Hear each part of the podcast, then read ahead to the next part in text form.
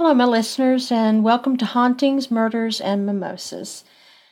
This episode is just me this time, and it's not really truly an episode, so let me explain. Over the years, I've watched just about every paranormal show that has ever been on TV. There are good ones, and some I don't really agree with, but have watched. I don't really like a show that uses provocation. I just don't see the point in it. Um, you know, whatever is in the other realm deserves some respect too. So, some people pass away so quickly and without warning that I'm sure they need a hot minute to understand what is happening to them. So, I, I just don't really like any of the shows that go in with the the attitude that they want to provoke the ghost to get something out of them. You know, just go in with respect, treat them like you would a human. But there is one show called Destination Fear that I've watched all four seasons on repeat. Now, let's just put aside the fact that um, I am OCD and ADHD, and you know, watching a show on repeat like that um, it gives those of us that have that with a, a little bit of comfort because you know the the ending of the show. You know the outcome before you ever start watching it. And it it is comforting to watch it over and over and over again. Just like I have some movies. Uh, just don't get me started on the Titanic. Um, but these kids do a great job in their investigation. And according, you know, to their to their website information, Destination Fear is a paranormal documentary featuring four young people pushing themselves to surpass their own fear. And it's made up of Dakota Laden and his sister Chelsea and their friends Tanner Wiseman and Alex Schroeder. Um, now, this team goes in an RV all over the United States and they visit a number of really haunted and paranormal hotspots across the United States. And as a mom of two in their 20s, you can tell these kids, and, and yes, I can call them kids, have been raised by parents that have taught them to be respectful, kind, and caring. Um, as a matter of fact, I want to be their road mom and travel with them so I can investigate with them, make sure they get their rest, eat right, have plenty of snacks. You know, I'm a Southern mom, so I'll cook for you, take care of you. So, what do you say, kids? Just let Mama Jane know because I'm always up for a road trip. If you haven't seen their show, watch it. And if you have seen their show, then you know of the drama that's surrounding them right now. Their show is up for a fifth season renewal, and for some reason, the powers that be can't make the right decision to renew them. You know, it happens, but so their fans have taken matters into their own hands, and there is a huge push for the next season to be renewed.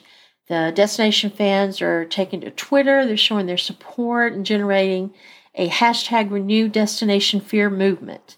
And they have a lot of support, and it's well deserved. This crew and the show, you know, all the support they are getting, they do deserve. They truly do. And also, if you don't know, Zak Bagans is an executive producer on the show. Um, Dakota started making parodies of Zak because he was a comedian and a filmmaker, and it caught Zak's attention. And he made a guest appearance on Ghost Adventures in 2011 and then started working on his crew. Dakota really admired Zak and, you know, was thrilled when he was able to be a part of the world he wanted to be so much a, a part of in as far as the investigation and being with somebody he really admired. And you know, it all seemed rosy at first, and then he got his own show, Destination Fear, but apparently it's not as it seemed. Um, you know, I don't know personally anything at all about what happened between them, and I'm not planning on speculating, but it does seem that things went south afterwards. I mean, we can just look how things turned out with Nick Groff. You know, I'm just saying. But there again, I'm not here to bash Zak. And the amazing thing is that the Destination Fear kids are not doing that either. To their credit, they're holding their heads high and keeping silent for the most part. And that in itself shows how special these young people are. But if there's one thing we all know is that karma is a bitch. And if there really is something going on to work against the Destination Fear crew, payback will come on its own without anybody in, instigating anything. And I do know this Nothing hurts more than to idolize or admire someone that does not support you the same that you have supported them. And betrayal is hard to ever recover from, no matter what anybody says to the contrary. And I despise more than anything to see someone being mistreated. I know that TV is a business and these are business decisions, but if they were truly basing a decision on the business end of renewing them, the outpouring of, sh- of support should speak for itself. My reason for doing a podcast for them is I feel they deserve a chance to be heard and to continue what they truly are good at. Um, they don't need me. I mean, they've got lots of support, but I do want to to show them that I am supporting them, and you know, to try to get our listeners to support them as well.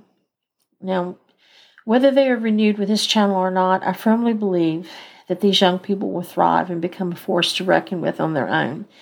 Um, if you want to support them, and I am asking you and strongly encouraging you to do so, you can go to change.org and sign the petition that's been circulating on their behalf. I'll have the link in the episode notes to do so. And also, they are selling um, hashtag renew destination fear t shirts at feargear.shop to help fund them to continue. I'll also include that link in the episode notes. The truth is that these young, talented people don't need me to be doing this for them. They're just fine without me, but when I feel that I can do something to help another person, that's what I do. So, Dakota, Chelsea, Tanner, and Alex, you are four special young people that have found your path. I truly believe that no one will knock you off of that path. This is just a detour, and life is full of them. But I believe that no matter where you guys end up, you will succeed. And I, like many, will be waiting there to support you. So take care, keep your heads up, and stay strong. You've got this. We all believe in you. Mama J.